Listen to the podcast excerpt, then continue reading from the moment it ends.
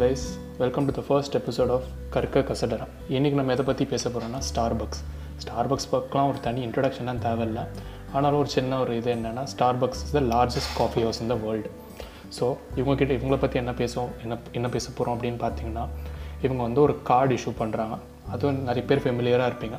Card வந்து ஒரு two hundred rupees இந்தியாவில் சார்ஜ் பண்ணுறாங்க two hundred rupees non refundable so இது மூலியமாகவே ஸ்டார்பக்ஸ் வந்து one point two billion dollars like all over all over the world generate பண்ணுறாங்க அது வந்து ஸ்டார்பக்ஸுக்கு five percent of the revenue so இவங்க வந்து மூணு டைப் ஆஃப் கார்டு இஷ்யூ பண்ணுறாங்க welcome card green card gold card அப்படின்னு சொல்கிறாங்க அப்புறமா ஈச் ஸ்டாரும் இப்போ நம்ம க்ரீன் கார்டு வாங்குறோன்னா இப்போ நம்ம ஒரு ஃபைவ் ஸ்டார் வாங்குறோன்னா நமக்கு அதுக்கேற்ற மாதிரி ஒரு கிஃப்ட் மாதிரி தராங்க. கிஃப்ட்னா இப்போ உங்கள் பர்த்டே மந்த் அப்படின்னா உங்களுக்கு ஃப்ரீ ட்ரிங்க் தரது அது மாதிரி சொல்லிட்டு ஃபியூ திங்ஸ்லாம் தருவாங்க.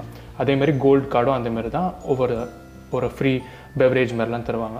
ஸோ இவங்க எப்படி ஸ்டாரை கேல்குலேட் பண்ணுறாங்கன்னா இப்போ நீங்கள் த்ரீ ஹண்ட்ரட் ருபீஸ் மேலே பர்ச்சேஸ் பண்ணிங்கன்னா உங்களுக்கு ஒரு ஸ்டார் கிடைக்கும். ஸோ அப்படி பார்த்தீங்கன்னா க்ரீன்னா உங்களுக்கு ஃபைவ் ஸ்டார்ஸ் இப்போ உங்களுக்கு ஃபைவ் ஸ்டார்ஸ்னால் த்ரீ ஹண்ட்ரட் ருபீஸ் ஒரு ஸ்டார்னா நீங்கள் கேல்குலேட் பண்ணிக்கோங்க. ஃபைவ் ஸ்டார்ஸ் வாங்கினீங்கன்னா உங்களுக்கு ஒரு பர்த்டே மந்த் அன்றைக்கு ஒரு ஒரு ஃப்ரீ ட்ரிங்க் இருக்குது அப்படி சொல்லிட்டு அது ஒரு கார்டு ஃபீச்சர் க்ரீன் கோல்டு அப்படி சொல்லிட்டு இது இருக்குது ஆனால் இதில் என்ன கேட்ச் இருக்குது அப்படின்னு பார்த்தீங்கன்னா இந்த ஃபைவ் ஸ்டார்ஸும் நீங்கள் வந்து ஒன் இயருக்கு தான் வேல்டு இந்த ஒன் இயரில் வந்து நீங்கள் ஃபைவ் ஸ்டார் வாங்கணும். இப்போ கோல்டுனால் நீங்கள் ஒன் இயரில் வந்து டுவெண்ட்டி ஃபைவ் ஸ்டார்ஸ் வாங்கணும். இதுதான் அதோட கார்ட் ஃபீச்சர்ஸ் நீங்கள் நினைக்கலாம் எல்லாமே எல்லா எல்லாமே அந்த மாதிரி கார்டெலாம் வச்சுருக்காங்களே.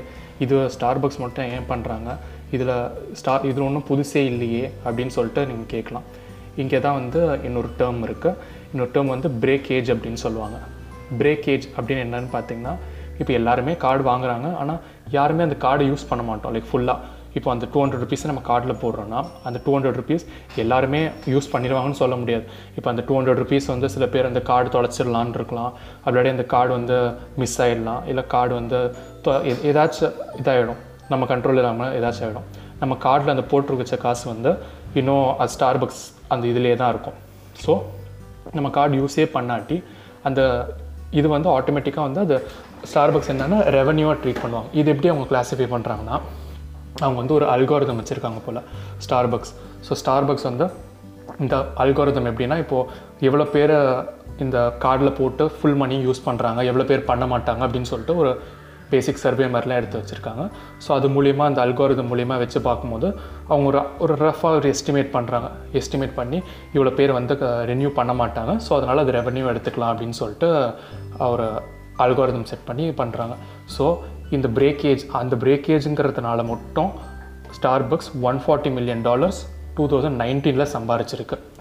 ஸோ இந்த பிரேக் இது ஸ்டார்பக்ஸ் மட்டும் சொல்ல முடியாது. நம்ம இப்போ நம்ம ஃபன் சிட்டி அந்த மாதிரி எல்லா இடத்துக்கும் போனாலும் இப்போ நம்ம வந்து ஒரு கார்டே வாங்குறோன்னா த்ரீ ஹண்ட்ரட் ருபீஸ் கொடுக்குறோம். ஆனால் த்ரீ ஹண்ட்ரட் ருபீஸ் கொடுத்து நம்ம த்ரீ ஹண்ட்ரட் ருபீஸ் யூஸ் பண்ண மாட்டோம்.